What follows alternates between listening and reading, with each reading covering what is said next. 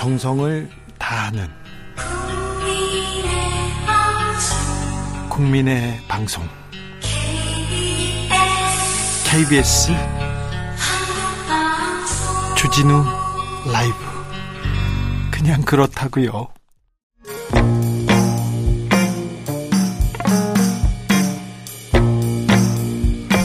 사람들은 왜 점을 칠까요?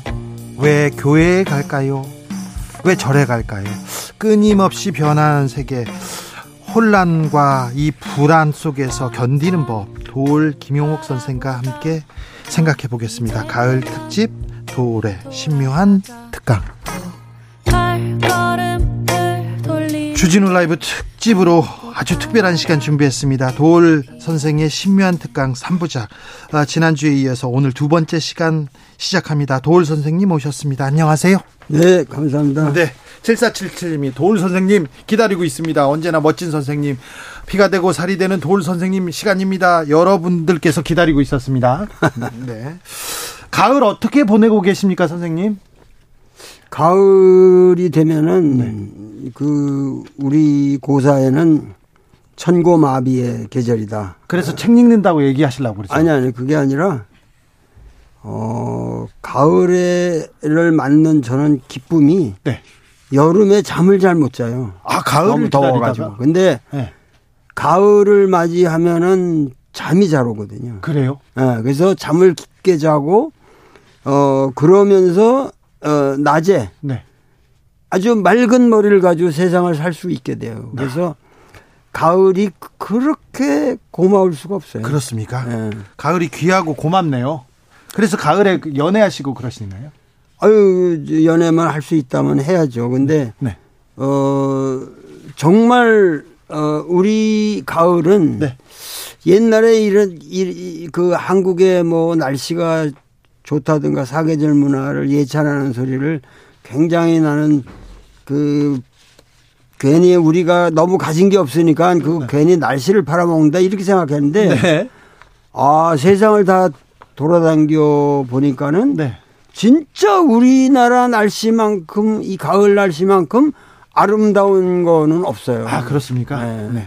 그래서 연애는 하시려고 하고 계시구나. 아니, 젊은이들이 특히 젊은이들이 연애를 안 해요. 아 그거 그거는 대개 요새 왜 연애를 안 하냐 물어보면은 네. 그 무슨 집값이니 뭐 네, 생활비는 경제적인 이유를 많이 얘기하는데 그거는 일종의 그 질병 같은 거예요. 질병이요? 예, 네, 그 연애 안 하는 그 질병. 그리고 그 질병은 어, 이 매스컴들의, 그러니까 그 일반적인 그런 그 얘기들을 괜히 나의 실존의 문제인 것처럼 맞아요. 받아들이는 데서 오는 일종의 질병이에요. 맞아요. 언론을 보면 나만 불행해요. 나만 네. 집이 없어. 나만 코인으로 돈을 못 벌어서 그런 생각하거든요. 아우 나 행복하지 않아. 옛날에 그야말로 어, 전쟁 이후에 얼마나 우리가 어려운 삶을 살았습니까? 그런 통에도 네. 정말 그 연애 거는 거 하나로 그야말로 그 고통을 다 극복한 건데. 그렇죠, 그렇죠. 어떻게 해서 지금 집값을 핑계대고 뭐뭐 뭐 자기 신상에 어떤 어떤 이유를 대면서 연애를 안 건다는 것은 네. 그것은 질병이죠. 아, 질병. 네, 알겠습니다. 네. 네. 가슴을 찌릅니다. 존경합니다. 네. 김진희님, 가을과 선생님이 닮았습니다. 아, 그래요? 어우, 철학적이네요. 박상우님께서는 오늘부터 신을 믿기로 했습니다. 도울 선생님, 당신. 음. 당, 박상우님 정신 차리십시오. 네, 자 시작하겠습니다. 심유한 특강 네. 선생님의 아, 네, 연애를 안 하는 거는 질병이다. 그렇죠. 이 질병에 걸리면 미래가 없습니다. 음. 우리 나라도 뭐 개인한테도 말입니다. 자, 지난 시간에 지금 어렵고 혼란스럽고 저질의 시련을 겪고 있다. 반성하고 반성하고 새로운 비전을 세워야 이 희망도 솟을 수 있다. 이렇게 말씀해 주셨는데 그 그럼 주역의 답이 있습니까? 답이 있죠. 답이 있어요. 에, 그러니까 주역의 세, 세계관이라고 하는 것은 천지 천지 대자연의 세계관인데 네. 이렇게 말하면은 너무 그 평범한 것처럼 들리지만은 네. 이 기독교 이 서구적인 사유가 지난 세기부터 우리나라를 이렇게 휩쓸면서 하늘만 있지 땅을 상실했다고. 예. 천당만 갈 생각하고 오늘 이 땅에서 내가 어떻게 살까? 그러니까 맞아요. 하늘나라 그리고 에 19세기에서 20세기로 가고 20세기에서 21세기로 가고 그 22세기로 가면은 어떤 미래라고 하는 시간은 점점 우리에게 좋은 하나님의 축복을 가져다 줄 것이다. 사실은 반대일 수도 있거든요. 네. 그러니까 지금 현재 우리가 살고 있는 이 시대는 정말 암울하고 지금 어느 시대보다 모든 그 에러가 발생하고 그야말로 불행이 발생할 수 있는 그런 아주 위험한 아, 시대에 우리가 살고 있는데 이 시대를 내일만 생각하고 하늘나라만 생각하면서 오늘 여기에서의 이 땅에서의 우리 삶을 빼먹고 있다 이거야. 그렇죠. 에, 그러기 때문에 주역은 그런 생각에 아주 근원적인 전환을 가리킵니다. 네. 에, 그래서 이 주역을 알게 되면 진정으로 오늘 내가 이 땅에서 어떻게 살아야 되느냐. 네. 그 이 땅에서 사실은 우리가 사는 모습을 통해서 네. 하늘도 변하는 거거든요. 기후도 기후도 오늘 우리가 이 땅에서 어떻게 오염을 안 시키고 사냐에 따라서 네. 이 기후가 변하는 건데 결국은 하늘의 명령을 받는 것이 땅이 아니라 네. 이 땅에서 우리가 어떻게 사냐에 따라서 하늘도 거룩하게 된다고 하는 것을 우리가 알아야 됩니다. 아 그렇습니까? 오늘 음. 이 땅에서 내가 어떻게 사느냐 음. 이 여기에 따라서 하늘도 변한다. 아, 어, 예, 예, 예. 오늘 내가 중요하다 이렇게 말씀하시네요. 음. 알겠습니다. 주역의 세계관은 그렇군요. 음. 그런데요, 오늘 이 땅에서 어떻게 살까 불안해요. 어떻게 될지 모르겠어요. 무서워요. 얘기합니다. 그래서 법사 찾아가고 도사님 음. 찾아가고 스승님 막 찾아갑니다. 음. 아, 우리는 어떻게 될지, 우리 앞날은 어떻게 될지 걱정하는 목소리가 더, 점점 더 커집니다. 그러니까는 이 주역적인 그 세계관이 없는 지식은 네. 반드시 실패한다고 제가 말을 했는데 네. 그것은 즉 뭐냐면은 주역적 세계관이 없는 지식이라고 하는 것은 한마디로 말하면 변통 없는 지식이에요. 예. 아, 그러니까 인간들이 지식을 가지면 가질수록 변통을 상실할 때 도구마에 빠지는 거예요. 어, 그래서 너무 편협한 자기로 빠지고 네. 그 변화의 흐름에 따라서 자기가 어떻게 살아야 할지 그 상황 상황의 때 음. 카이로스라고 그러는 그 어떤 기회를 파악하지 못하고 많은 그러한 경직된 지식에 우리가 너무도 세뇌당하고 있다. 네. 그래서 어 이제 그런 것을 우리가 근원적으로 지금 대전환의 시기에 이 정말 주역이 필요한데 그런 것을 어떻게 법사, 도구사 이런 사람들은 주역하고는 전혀 관계가 없는 거거든요. 예. 어, 그 법사, 도사니 이런 사람들이 그야말로 어, 재미난 얘기는 자기가 찾아오는 사람들에게 할 수 있으나 네. 정치에 영향을 주는 그런 어, 말을 한다든가 이런 것은 있을 수가 없는 거죠. 그런 말하는 사람들은 앞으로 말... 앞으로 크게 벌을 받을 겁니다. 크게 벌 받습니까? 네, 네. 크게 벌을 받을 수밖에 없어요. 그런 사람을 따르는 사람도 절대 안 되죠. 아유, 그저 벌 받고 어, 말죠. 그러니까 이게 참그 안타깝습니다. 네, 알겠습니다. 네. 아, 어, 몇년 동안은 평화의 시대였습니다. 전 세계에서. 그런데 음. 지금 전쟁이 일어나고 있고요. 음. 한반도 주변에서도 전쟁의 공포, 불안 엄습합니다. 어, 중국이 대만을 침공한다는 얘기도 있고요. 그런데 음. 우리 정치인들은 이럴 때 평화, 대화 얘기하지 않고 오히려 음. 핵으로 맞서야 된다 얘기하고요. 어, 지금 도구마에 빠져서 그런지 종북 얘기 나오고 빨갱이 얘기가 다시 나오고 있습니다. 아, 이 분위기를 어떻게 봐야 됩니까? 대한민국은 어떻게 가는, 가는 건가요? 그러니까 우리가 그 북한이 2017년에 6차 어, 핵실험을 네. 한 이후로 그 이제 이 트럼프, 아, 그러니까 미국의 트럼프 그 정부만 해도 네. 북한에 대해서 뭔가 이렇게 하려고 했거든요. 그렇죠. 대화하고 네. 만나고 그랬죠.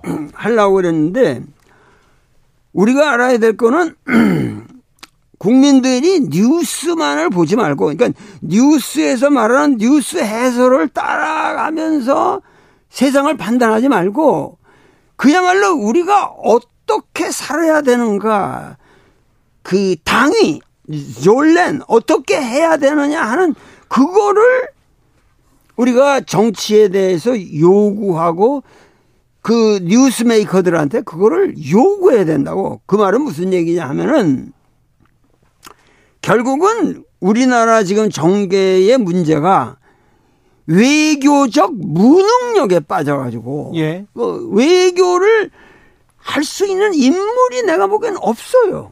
어, 우리 그리고 대통령께서 그런 분들을 올바르게 기용해서 키우지도 않고 있고. 예. 어, 그러니까는 이게 외교적 무능력을 가지고 이것을 전부 군사적 긴장으로 강화시키면서 국민들을 겁주는 것이 예.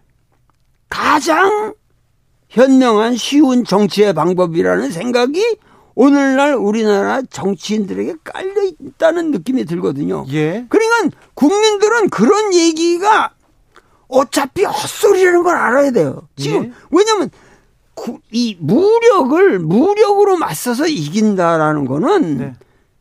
그건 있을 수가 없어요. 네. 어.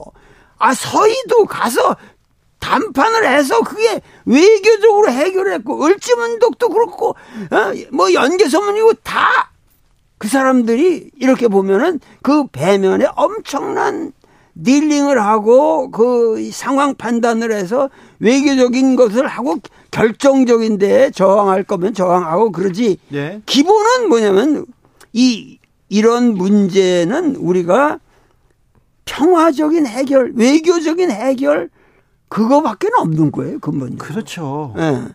전쟁터에 나간 장수들도 계속 외교적인 해결하다가 싸우고 그랬습니까? 그럼요. 네. 우리나라 이순신도 다 그 상황을 보면서 움직이는 거지 무슨 내가 무력을 갖고 내가 대단한 전술이 갖고 그때서 전술을 과시하는 그런 자세는 하나도 없었거든요. 아 그래요. 이순신도 이순신 이순신 네. 장군도 그랬습니까? 네.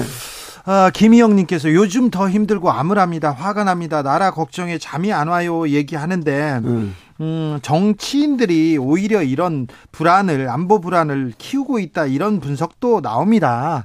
그래서 그런지 이 대통령을 이렇게 좀 믿업지 않다 해서 지지율도 지지부진합니다. 국민이 뽑은 대통령 아닙니까? 근데 국민들이 왜 지금 저 대통령을 그렇게 인색하게 볼까요? 그러니까 과거에 지난번 선거가 예. 제일 핵심 키워드가 뭐냐면 정권 교체였어요. 예. 워낙 민주당 정권이 그동, 그동안 너무 예, 국민들에게 어떤 만족감을 못 줬기 때문에 막연하게 하여튼 바꾸고 보자. 그러니까 결국 국민들이 사실은 어, 윤석열 대통령을 사랑해서 뽑은 것이 아니라 그리고 그 사람의 능력이라든가 그 전체적인 이 정무 수행 능력을 바라보고 분석해서 이 사람이야말로 우리 대통령이 될 만하다고 뽑은 게 아니라 모든 사람이 그 상황에서 이거는 뭔가 바꿔보자 하는 이 일념에서 결국 그 아슬아슬하게 이기게 됐고 그러고 나서 대통령이 되고 보니까는 이 모든 게 언행이라든가 능력이라든가 품격이 국민들의 눈, 눈높이에 너무 안 맞거든요, 지금. 네.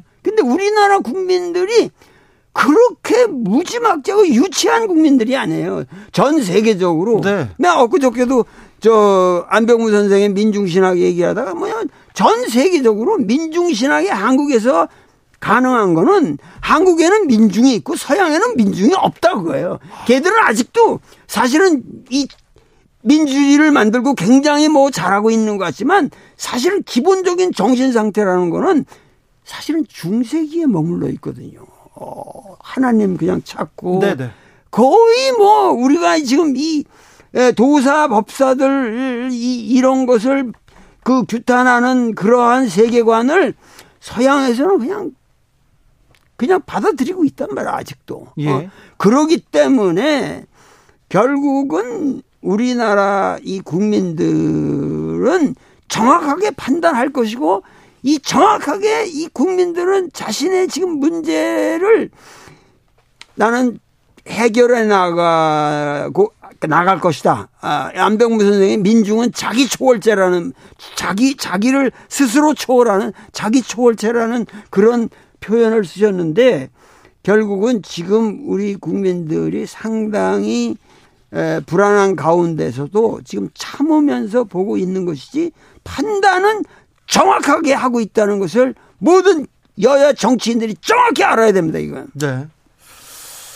아, 정치인들이 알아야 될 텐데, 알아야 음. 될 텐데, 정치가 실종된 시대에 이 정치를 어떻게 살려야 될지, 철학이 없는 정치인들, 철학이 없는 지도자, 어떻게 해야 될지 참 고민은 됩니다.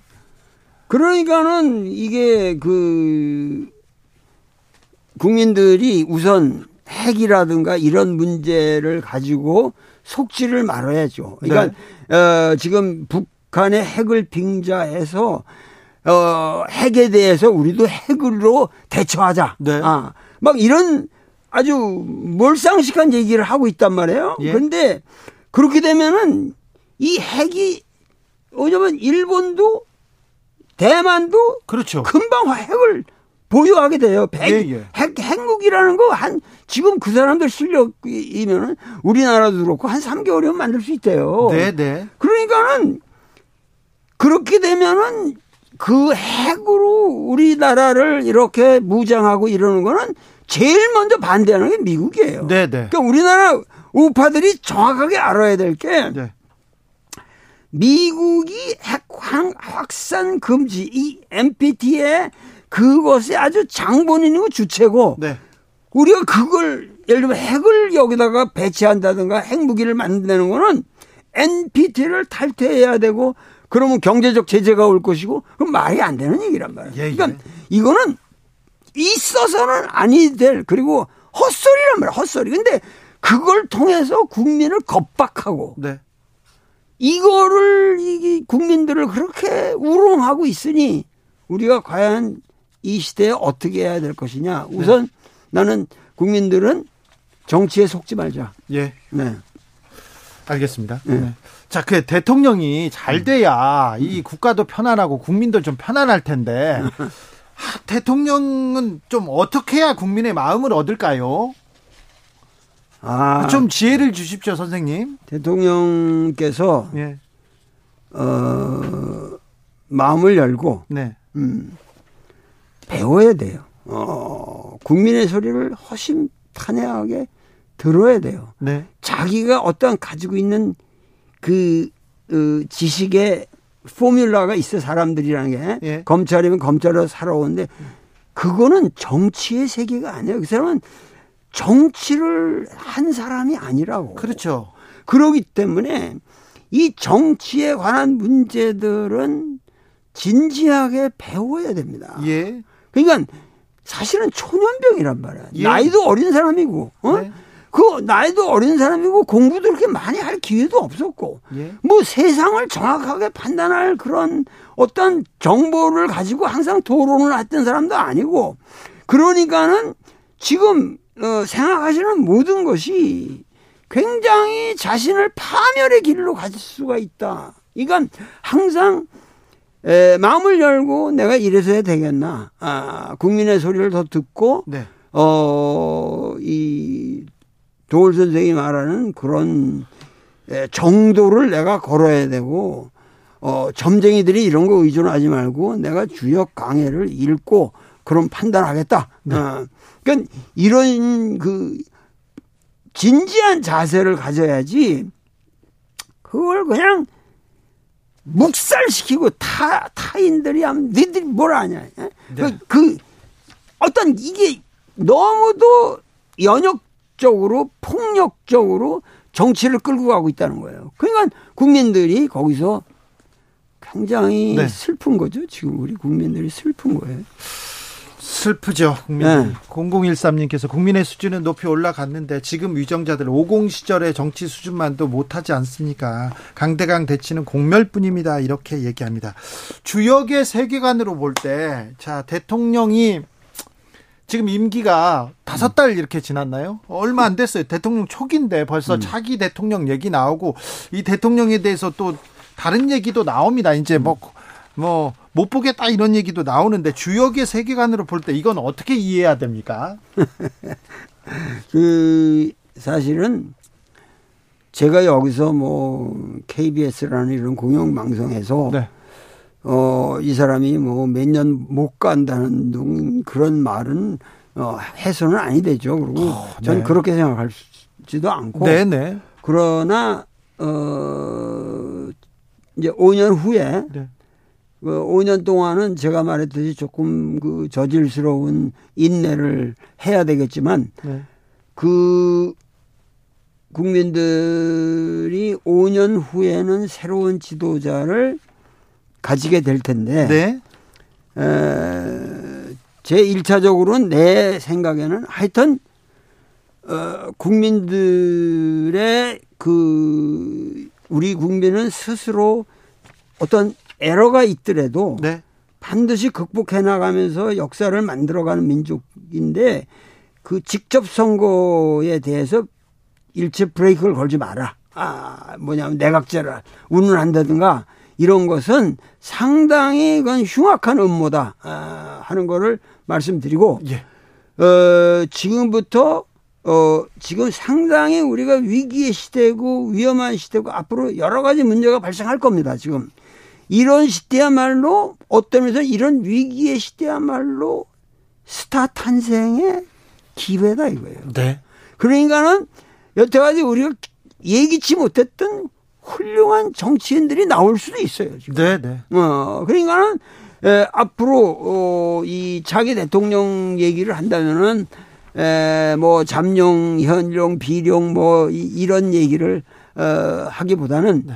그야말로 어, 이 이렇게 분위기가 뭔가 어, 고상하지 못할 네. 때에 정말 진지하고 고결하고 품격 있고 깊이 있는 메시지를 가지고 이 전국을 끌어나가는 사람은 네. 분명히 스타가 됩니다. 그리고 리더십에 확보할 수 있습니다. 그렇습니다. 그런데요, 네. 보수 진영에서는요, 네.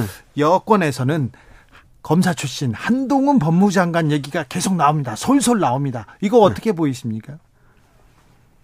아, 그 뭐 어떤 개인에 대해서 내가 뭐 평가를 할 수는 없으나 어, 국민들이 네. 정확하게 판단하고 있다는 거는 꼭 아셔야 돼요. 정확하게 어떻게 판단하고 있을까요? 네? 나쁜 놈 나쁜 놈이라고 판단하는 거죠. 거기에 대해서는. 뭐, 어. 뭐가요? 어. 아니, 그러니까 뭐 능력 없는 사람은 능력 없다고 네. 보고 있는 거고. 네. 능력 있는 어. 사람 능력 있다고 보는 거고. 어, 능력 있는 네. 사람 있다고 보는 건데 네. 거기에 대한 어떠한 평가보다도 네. 사실은 여론의 평가가 네. 더 정확합니다. 알겠습니다. 음. 네. 어, 비속어가 들어간 거에 대해서는 제가 사과하겠습니다. 저희는 아, 비속어는 절대 안 된다는 게저 품격 있는 그런 방송이고요. 품격 어. 있는 도울 선생님의 말을 말씀 듣고 있습니다. 네, 네. 지난주에 이어서 오늘은 두 번째 신묘한 특강 두 번째입니다. 지난주에도 엄청난 열강을 해주셨습니다. 뭐 유튜브에 올라 있으니까요. 한번 꼭 들어보십시오. 그러면 우리가 이 시련을 어떻게 극복해야 되는지 알고 있고요. 오늘 두 번째 시간 이어가고 있습니다. 선생님은 음. 대만에서도 공부하시고 음. 중국에서도 공부하시고 미국에서도 공부하시고 음. 참 공부는 많이 하셨어요. 네. 자, 그런데요. 시진핑 주석이 세 번, 3년이는 한답니다. 이제 10년씩 하고 다른 음. 주석한테 넘겨줬는데 이제 본인이 더 하겠답니다. 그러면서 대만 통일 얘기합니다. 어, 이거. 이거는 도대체가 제가 사실은 시진핑이라는 사람을 어, 긍정적으로 그 사람이 등장했을 때 그 사람의 등장 방식이라든가 배경이라든가 그 아버지 시중신과의 관계라든가 이런 걸 다 얘기하면서 네. 굉장히 긍정적인 인상을 준 것이 사실은 도올 김영욱이란 말이에요. 네, 중국의 미래가 밝다는 네. 얘기도 많이 하셨어요. 네. 네. 그러니까 잘 만들 수도 있다. 그게 뭐냐면은 이 모택동이 죽고 난 후로 등소평이 집권을 하면서 그 어떻게 해서든지 뭐냐면 그 격대 지정이라고 그래서 10년마다 변화돼 5년째 벌써 격대로 들어줄 사람을 미리 지정해서 트레이닝을 시키고 근데 그러한 과정이라는 거를 에, 서구의 민주주의가 갖지 못하는 리더십 체인지의 룰을 원천적으로 이건 헌법과도 같은 어, 권위를 갖는 어, 방식으로 그걸 지켜왔단 말이에요. 예, 그러니까 그렇죠. 원칙. 호금도가 좋죠. 그저 강택민 같은 사람도 어 하다못해 어 후진타오라든가 이런 분들이 다 그 룰을 따라서 자기들이 더 짓고 나오고 싶으면 하지 않고 이 사람한테 줬는데 어떻게 해서 시진핑이라는 사람이 그, 그 위대한 룰을 이 버리고 자기 개인의 욕심을 위해서 그런 어, 자기가 장기 집권 하겠다고 하, 하는 게 이게 말이 되냔 말이에요. 예, 그러니까 이것이 지금 뭐냐면은 결국은 중국이 인류에게 희망을 줄 수도 있겠다라고 생각하는 것이 거의 뭐 20년, 10년 전 그런 분위기 10년 전 이 사람이 등장하기 전까지만 해도 네. 어, 우리나라 젊은이들도 중국에 대해서 엄청난 호감을 가지고 있었어요. 전 세계에서도 중국이 뭐 친구라고 했고요. 동반자라고 했고요. 중국과 함께 가는 삶에 대해서 얘기했었어요.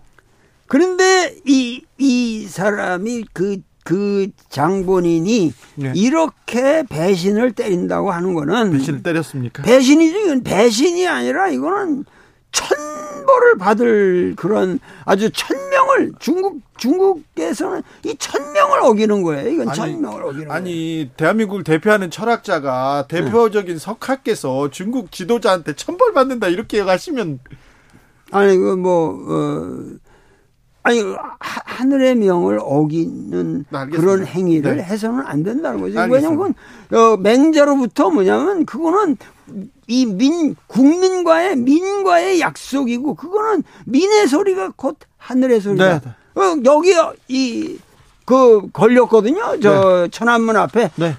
이 민중들의 이, 이, 여기에 대해서 요번 대회를 향해서 뭐라는, 뿌야원거. 야오 가이거 그랬거든요. 야오 우리는 무, 문역을 원하지 않고 개혁을 원한다. 예. 뿌야오 링쇼 야오 쉔표. 우리는 영수 또 하나의 모택동 같은 새로운 영수를 원하는 게 아니라 네. 우리는 선거 용지를 원한다. 아. 아. 그러면서 상해에 걸린 제 그걸 보면 이거 이걸 걸린 사람들은 아마 엄청나게 지금 당했을 거예요. 근데 거기다 난 이길 상당히 좋아하는데 장장 황허 뿌에 따오려 양자강 장 네. 장강의 양자강 예. 양자강과 황하는 거꾸로 흐르지 않는다. 그러니까 표도 중국 사람들 이렇게 호방하네요. 하는 문 이런 민족인데 네. 어떻게 해서 그렇게 바보 같은 짓들을 하느냐? 이런 깊이 있는 자 깊이가 있죠. 어, 저력이 있죠. 문화의 저력이 문학의 저력이 네. 있죠. 중국도 좀 정치가 좀 문제네요. 조금 문제일 정도가 아니라 네. 왜 이, 예를 들면 가장 이, 이, 이 스튜피드한 것이 뭐냐면은 홍콩 같은 것도 네. 그걸 완전히 자기 영국이 그 양보할 적에는 어떤 자치적인 성격을 50년은 지키겠다고 약속을 해서 받은 거고. 네. 그러면은 그러한 홍콩의 그 자유분방한 분위기를 살려놓음으로써 거기서 엄청난 문화적인 이 역량을 빨아들일 수 있거든요. 그렇죠. 그 대만만 해도 이 대만이라는 거는 그거는 완전히 문화 덩어리예요. 그거는 예. 엄청난 사실 대만 대학과 북경 대학을 비교할 적에 지금 대만 대학 우리 최선 인문학에 있어서는 우리 대만 대학의 수준이 훨씬 더 높습니다. 아, 나오는 책이라든가 연구 성과라든가 그러니까 뭐냐면은 대만 같은 거는 어차피 그건 중국인데 예. 그거를 지금 먹겠다고 그렇게 겁박하고 그렇게 문제를 일으키게 되면은 어, 이 중국의 미래일 뿐만 아니라 그것은 인류의 미래를 어둡게 하는 네. 어, 이런 것이죠. 알겠습니다. 음, 아무튼 중국도 정치가 문제고 뭐 국민이나 문화 수준에 비해서 한국도 그렇습니다. 우리도 네 아, 국민 수준에 비해서 정치인들이 못 따라갑니다. 못 따라가죠. 예. 네, 돌 주역 강의 읽으면 됩니까? 아, 선생님께서 이런 얘기했습니다. 사이비에게 자신의 운명을 맡기지 말고 음. 자신의 미래를 직접 이렇게 봐야 된다. 음. 선생님 책 읽고 공부하면 그렇게 됩니까? 네, 그러니까는 이 역이라고 하는 건 점이 아니라 예. 정자거든요. 이 고들정자라고 쓰는 어, 사람들이 알고 있는데 네. 그 정이라는 게 묻는다 그런 의미예요. 그래요. 아, 주역에는 사실은 뭐냐면 점이라는 말이 없어요. 그래요? 점친다는 말이 주역이 없어요. 근데 단 하나 한 군데 나와요. 그게 혁괴, 혁명으로 의미하는 혁명괴에 예. 거기다는 미 미점 어 그 유부라는 말이 나오거든요. 그러니까 혁명의 주체 세력이 될, 되고 싶으면 점을 치기 전에 성실한 인간이 되라. 그때 나와요. 그렇습니까? 어. 그러니까 주역에는 점이라는 말이 없어요. 네. 어, 그러면 물음이라는 게 우리가 이 주역이라고 하는 건 물음이고 물음이라고 하는 것은 어떻게 묻느냐는 거에 따라서 사실은 대답이 들어 있어요, 거기에. 예. 그러기 때문에 이 주역이라고 하는 거는 스스로 자기 삶을 반추해 가면서 하느님과 소통하는 물음이라는 거예요. 네. 아, 이건 이 주역은 영원한 물음이고 네. 그래서 주역이라는 게 미제로 끝나요. 뭐냐면은 네. 끝나지 않은 괴로 끝나요. 제일 마지막 괴 이름이 끝나지 않음. 근데 끝나지 않았다라는 말은 즉 무슨 말이냐? 김광석의 노래에 나오는 구절이라고. 이제 다시 시작이다. 그래요? 음. 아, 네. 이제 다시 시작이다. 이제 다시 시작해. 먼저 성실한 인간이 돼야 됩니까? 아, 먼저 여기 성실하다는 말은 네. 중용에 나오는 성자랑 통하는 거예요. 네. 우주 대자연은 사실 얼마나 성실하냐 이거예요. 봄이 오면 봄이 오고 지금 가을이 오니까 또이 이 단풍이 들고 지금 겨울로 가잖아. 이게 이게 얼마나 성실하게 움직이고 있습니까? 네. 이 사실은 우리가 이 코로나 바이러스만 해도 우리가 너무 불성실하게 자연을 대했기 때문에 네. 자연은 성실하게 자기 모습을 찾으려는 노력에서 나오는 하나의 부작용일 뿐이란 말이야. 그러니까 네. 이러한 성실함을 나, 우리 문명이 구현해야 되고 나의 실존이 구현해야 된다. 이 주역은 도저히 서양 철학이라든가 서양의 종교 사상으로는 헤아릴 수 없는 깊이가 있습니다. 아, 네. 진정한 인류의 비전은 건강이다 이렇게 말씀하셨습니다. 사회적 음. 건강, 인간의 건강, 정치적 건강, 건강을 위해서 우리는 어떻게 해야 됩니까? 두 개. 두 개가 뭡니까? 잠. 참. 잠, 잠. 잠 잘하자라고요? 잠, 잠과 밥. 밥이요? 그러니까 인간이 건강한다는 거는 네. 우선 잘 자야 돼요. 잘, 잘 자려면 낮에 네. 정확하게 활동을 해야지 저녁에 잠이 오는 거지. 네. 그냥 되는 게 아니거든. 그리고 밥이라는 거는 인간이 네.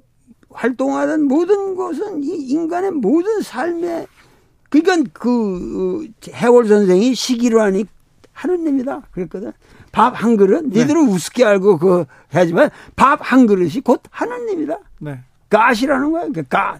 아, 그러니까는 우리가 밥을 어떻게 먹냐? 내 체질에 맞게 밥을 잘 먹어야죠. 아니, 잘을 많이 많이 먹으면 안 되고 소식을 하는 지혜. 네.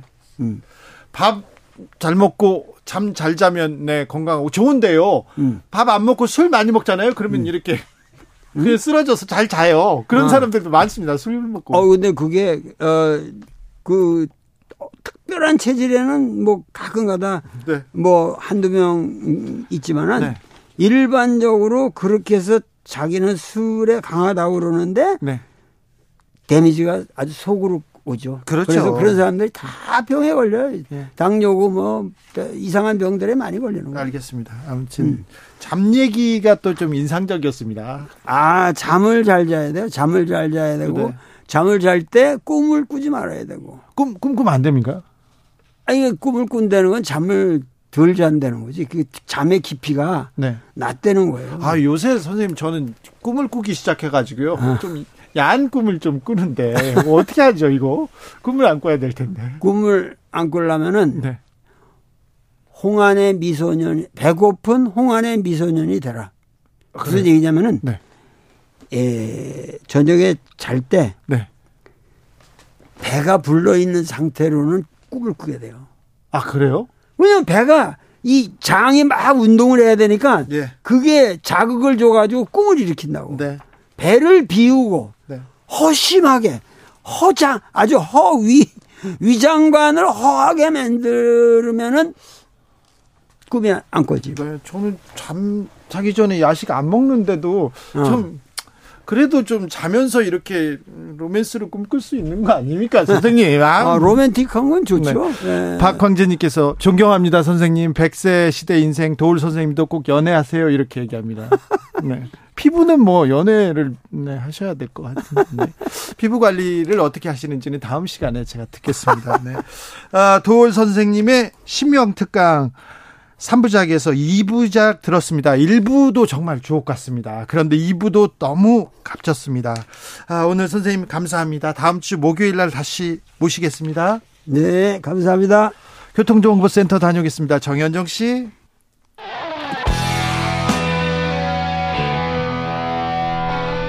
스치기만 해도 똑똑해진다. 드라이브 스루 시사 주진우 라이브.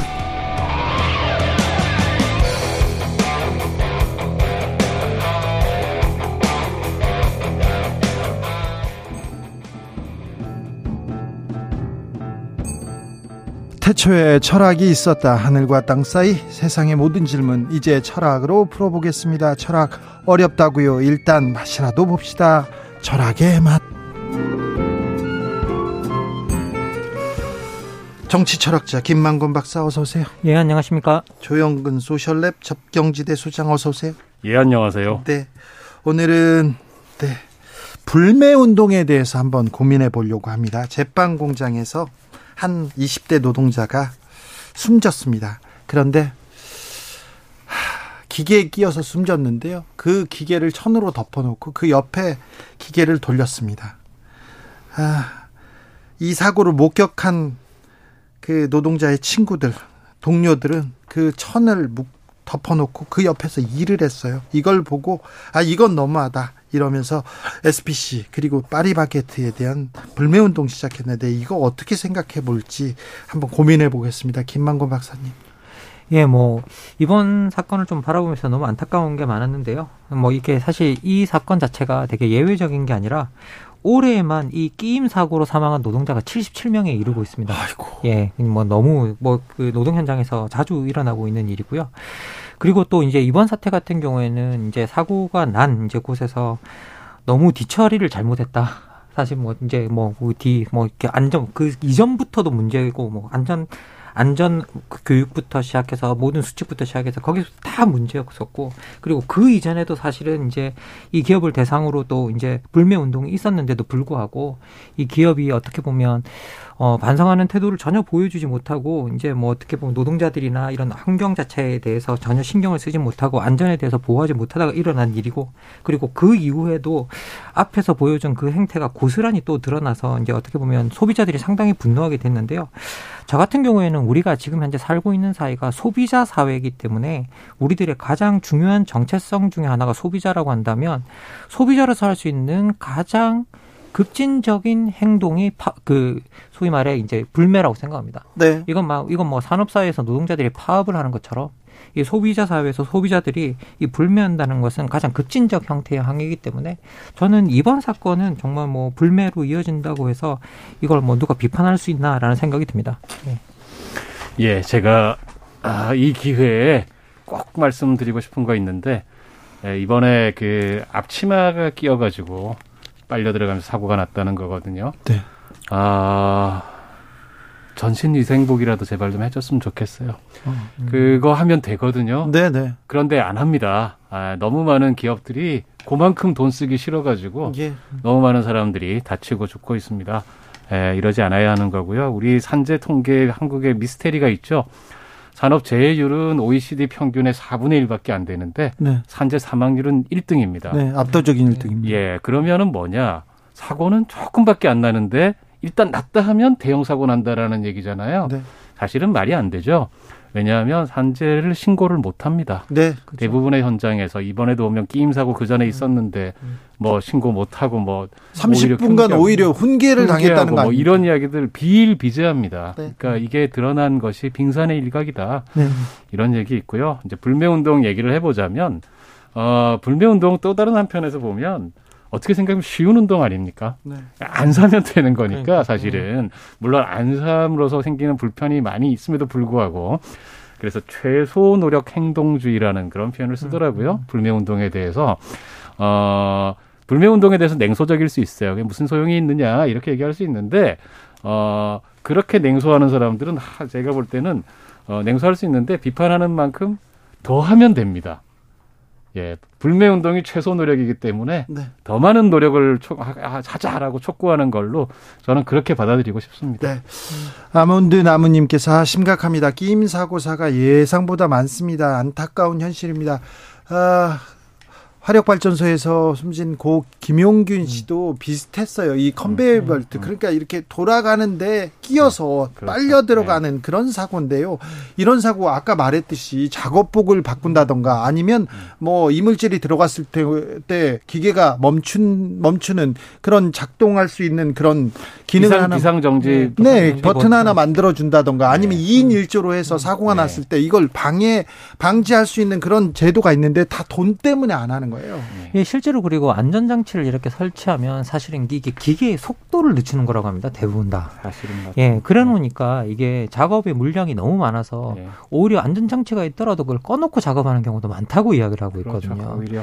예, 그래서 실제로는 이게 단순히 그런 걸 설치하는 걸 넘어서 어떤 작업자들에게 적당한 물량의 작업을 배당하는 것도 상당히 중요한데 이번 같은 경우 예, 사실은 같은 밤샘 작업을 하다가 예. 생긴 일이잖아요. 그렇죠. 예. 네. 이게 다 이윤 얘기입니다. 이윤을 음. 생명보다 안전보다 훨씬 더 음. 높은 음. 가치에 두고 있어서 좀 그렇습니다. 음. 아, 이런 문제가 생기면 자 기업주들은 처벌받아 이렇게 얘기하기 때문에 얘기 얘기하기 때문에 중대재해법이 생겼는데 그러면 줄일 수 있을 텐데 이렇게 얘기했는데 중대재해법도 전혀 지금 현장에서는 그 효과를 발휘하지 못하, 못합니다. 2180님 회사가 인건비 아끼려고 2인 1조 하는 것도 단독으로 일을 시켜서 사망한 거예요. 얘기하는데 그런데요. 불매 운동 이렇게 일어나면 가맹점주들은 무슨 잘못입니까? 그 사람들이 무슨 죄입니까? 이런 또 반론 나옵니다, 바로. 음. 이게 뭐 이제 당연히 이런 걱정 이제 사실 어떻게 보면 우리가 같이 살고 있기 때문에 책임의 당사자가 아닌 사람들이 책임을 공동으로 떠맡게 되는 셈이 돼버려서 이런 그렇죠. 걱정을 하는 부분에 대해서는 뭐 당연하다고 생각하고 이런 걱정해 주시는 부분들은 맞다고 생각합니다. 그런데 어쨌든 우리가 이렇게 소비재 같은 것들이 이렇게 바깥으로 나와서 가맹주점을 때에서 판매되는 그런 곳에 잘못 기업이 잘못했을 때는 거기에 대해서 우리가 잘못의 시정을 요구하는 소비자 행동이 기본적으로는 가맹주들한테 영향을 미 미칠 수밖에 없고요. 네. 예, 이것 때문에 실제 이제 2017년부터는 가맹 계약서에 이런 상황에 대한 손해 배상이 존재한다고 합니다. 아니 해야죠. 네. 손해 배상을 약, 관에 약관에 네. 네. 그래서 지금 네. 네. 그래서 약관이 있어서 이걸 이제 실제로 우리가 신청을 할 수 있고요. 그리고 이제 가맹사업법 11조 1항 11호에 가맹본부 또는 가맹본부 임원의 위법 행위 그리고 가맹사업의 명성이나 신용을 훼손하는 등 사회 상규에 반하는 행위로 인해서 가맹사업자 사업자에게 손해가 발생한 경우에 대해서 여기에 분명하게 가맹 계약서에 기재하도록 규정을 하고 있어서 이제는 이제 이게 손해배상을 신청할 수 있는 구조라서요. 이걸 이제 우리가 기본적으로 뭐 가맹주들의 피해를 걱정하지만 가맹주들은 이 피해를 본사에 손해배상 청구를 해서 받아내는 것으로 이제 가야 될 것 같습니다. 그렇습니다. 네. 예, 당연히 그것이 맞는 말이고요. 또 하나는 예, 사실은 뭐 SPSC 이번에 문제가 되기도 했지만 우리 한국에서 이게 소위 가맹점 사업, 프랜차이즈 사업이라고 하는 게 많은 경우에 가맹점주들도 사실은 피해를 보는 당사자들입니다. 아, 피해 보죠. 피해 보는 당사자. 예, 그러니까 뭐 불법은 아니지만 예를 들어서 인테리어 계속 강요당하는 거 유명한 그렇죠. 이야기 아닙니까? 엄청나게 많은 사실은 자본을 계속 투자, 어, 투자를 해야 되고 또 그다음에 이 상권 지켜주지 않고 여러 가지 방법으로 고통을 받고 있어요. 그래서 어떻게 보면 우리 가맹주들이 연합회를 지금 만들고 있지 않습니까? 가맹주들이 사실은 조직이 참 중요합니다. 자기 혼자로서는 힘들지만 가맹점주들께서 자기 이익에 더 추천해 주신다면 사실은 이런 경우에는 오히려 기업에 맞서서 음. 자기 이익을 지키기 위해서라도 음. 노동자들과 함께하는 게 시민들과 음. 함께하는 게 저는 더 현명하다 이렇게 생각합니다. 지금 당장 네. 저는 그 피 묻은 빵 못 먹겠어요 이렇게 음. 심정적으로 지금 불매 운동에 동참하는 분들이 많습니다. 네. 지금 이미 매출에 타격을 받고 있을 거예요. 이것도 손해배상 청구해야 된다고 생각합니다. 사실 SPC 같은 경우는 굉장히 많은 그 어, 브랜드를 가지고 있어요. 그런데 SPC 회장의 둘째 아들이 마약 관련돼 가지고 구속되고 그러게요. 그 사람이 경영 일선에 바로 복귀하면서 네. 이런 것도 다 타격이거든요. 음, 그렇죠. 그 다음에 또 계속해서 사회적 협약을 약속을 안 지켰어요. 음. 점심 시간을 지키겠다. 그리고 불법 파견 안 하겠다. 이런 약속을 지켜놓고 해놓고, 해놓고 네. 안 합니다. 그 사회적 합의 미행이 계속 문제가 그렇죠. 되어 왔죠. 예. 그래서 어 그래서 이 불매 운동이 전에도 있었거든요. 예. 그런데 그때도 음, 유야무야 넘어가더니 이런 일이 또 생긴 겁니다.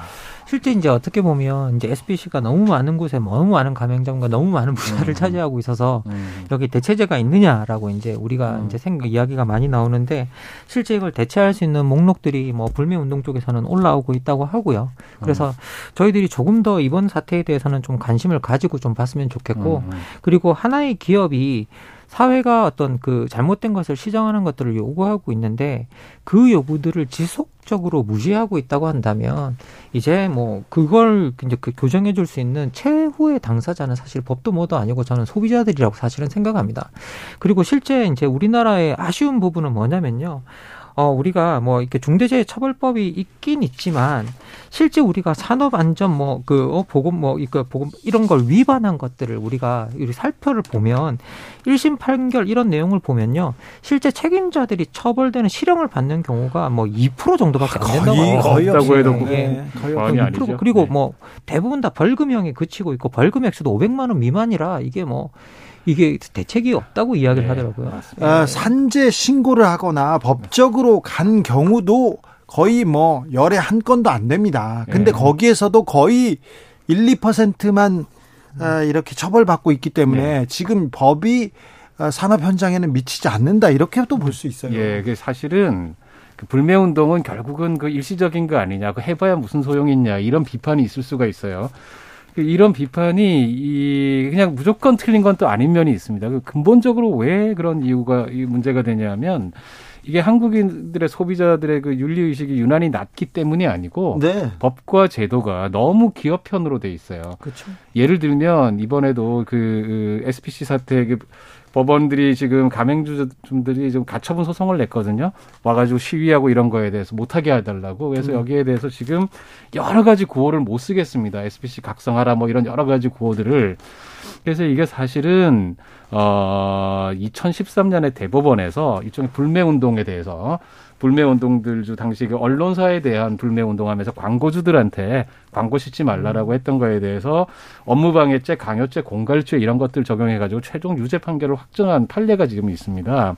그래서 이런 것들 때문에 일단 소비자들의 행동이 제약되는 게 있고요. 또 하나는 우리가 집단 소송제하고 징벌적 배상제가 없지 않습니까? 네. 예, 이게 그냥 불매 운동만 해가지고는 사실은 힘든 게 있습니다. 근데 구체적으로 피해를 입은 사람들이 법적으로 행동을 하면 소송하지 않은 사람들도 보상 배상 받을 수 있고 여기 중대 과실이거나 고의가 있었다면 징벌적으로 배상을 해야 된다 이러면 기업이 두려워하게 되거든요. 이런 제도가 함께 가야 된다. 음. 너무나 소비자에게 불리하게 만들어진 기업에게만 음. 유리한 제도가 있는데 그걸 가지고서는 불매 운동을 냉소하는 것은 좀 문제가 있다. 네. 이렇게 생각이 음. 듭니다. 김경태 님께서 SPC 오너 가족과 회사의 갑질 다 아는데요. 아는 사람들은 다 아는데 변화가 없어요. 수년간 음. 그 얘기를 하는데 음. 그래서 소비자들의 행동이 음. 영향을 미칩니다. 음. 음. 예, 뭐 이게 실제로 우리가 사회가 발전할수록 이제 윤리적인 소비를 원하는 뭐 그런 음. 경향들이 있습니다. 음. 그리고 실제로 이제 우리 사회도 봐도 지금 이제 환경 문제라든지 뭐 음. 다양한 노동자를 착취하지 않는 뭐 생산품이라든지 그래서 공정 무역이라든지 다양한 그런 개념들이 들어와 가지고 이제 상품에 그런 가치들을 넣으려고 노력을 하고 있잖아요. 그리고 실제로 이건 뭐 국제적인 뭐그 그 경향이기도 한데요. 실제 세계 무역 기구를 보면 분쟁 중에 하나가 거북이를 보호하는 그물로 잡은 새우와 그렇지 않은 새우가 음. 같은 상품인가를 두고 이게 어 음. 재판이 벌어진 적이 있었습니다. 네. 진짜로. 아 네, 이거 예. 네, 네 고민해야 될 네. 부분인데요. 진짜로 그게 재판이 벌어진 적이 있었습니다. 근데 그 이후로 이어졌던 논쟁들이 뭐냐면 그래서 유아노동으로 만든 티셔츠랑 그렇지 않은 어, 노동으로 만든 티셔츠가 그럼 같은 상품인가? 음. 이런 식의 다양한 이제 이야기들이 그렇게 나오는 건 뭐냐라고 하면 사회가 발전하면 발전할수록 생명 그리고 아, 그 생명과 그 안전 그리고 자연과 환경과 그 안전들을 좀 요구하는 음. 어떤 그런 윤리적 방 향으로 흘러가고 있는 게 사실이라서요. 음. 이렇게 지금 현재처럼 사실 어떻게 보면 지금 마구잡이로 생명을 희생시키는 방식으로 지금 빵이 음. 만들어지고 있는 거잖아요. 그러면 이런 물품을 사람들이 이제는 소비하지 음. 않으려고 한다는 거예요. 그래서 그런 경향이 자연스럽게 불매 운동으로 나타나는 게 음. 아닌가라고 또 한편으로 생각을 해봅니다. 네. 네. 근데 불매 운동이 조금 영향을 미치거나 음. 좀 성공을 거둔 경우도 있습니까? 예, 저는 사실은 좀 거창한 얘기 한번 해보고 싶은데요. 음. 그 1955년에 미국의 엘라바마주에 있는 몽고메리라고 하는 시에서 로자 네. 파크스라는 여성이 흑인 여성이 네. 버스를 탔는데 당시 법에는 백인이 오면 이로써 양보를 해야 됐단 말이죠. 예. 나 안 하겠다. 네. 했다가 결국은 체포되고 유죄 판결을 받았습니다. 네. 난리가 나가지고 이때 했던 게 버스 안 타기 불매 운동이었죠. 그렇죠. 음. 걷고 그다음에 걸어 다녔어요. 네. 예, 이렇게 하면서 1년을 버텼어요. 네. 그리고 연방 대법원에서 그 법은 위헌이다. 네. 그리고 그 이제 흑인 인권 운동의 일종의 상징적인 출발점이 되죠. 네.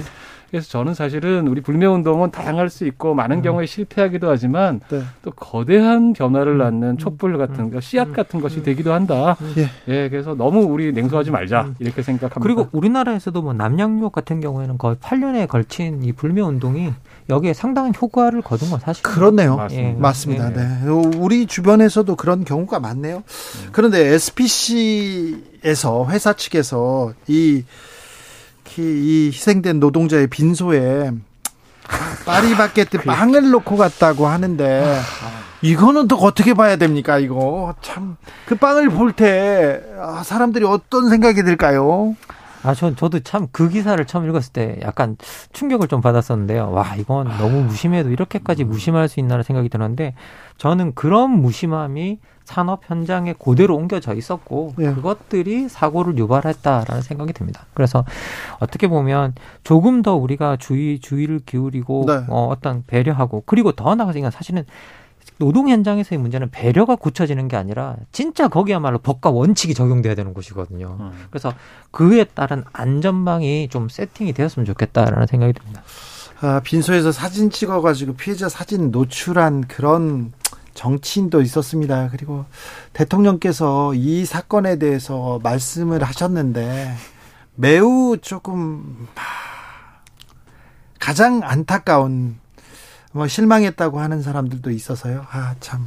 이 사건을 바라보는 태도, 음, 안타깝습니다. 0328님, 지금 가장 뼈저리게 아픈 분들, 피해자들의 가족들일 겁니다. 제발 피해자 가족분들한테 상처가 더 번지지 않도록 보도나 이슈할 때 좀 조심했으면 좋겠습니다. 이렇게 하는데, 이런 사건이 계속 되풀이되는 게 걱정이에요. 그러게 말입니다. 아까도 말씀드렸지만, 불매운동은 최소 행동인데, 음. 어, 이거 답이 아니다라고 생각하시는 분들이 있을 수 있습니다. 더 네. 많이 행동합시다. 음, 음, 예. 그러면 뭐 불매 운동이 답이 아니다라고 생각하시면 정말 조수님께서 말씀하신 대로 더 많은 행동을 해야죠. 그래야 네. 우리가 문제가 풀릴 것 같습니다. 그래요. 아, 그러면 깨어있는 소비자들의 행동, 이게 뭐 이 기업도 바꾸고요, 사회도 바꿉니다.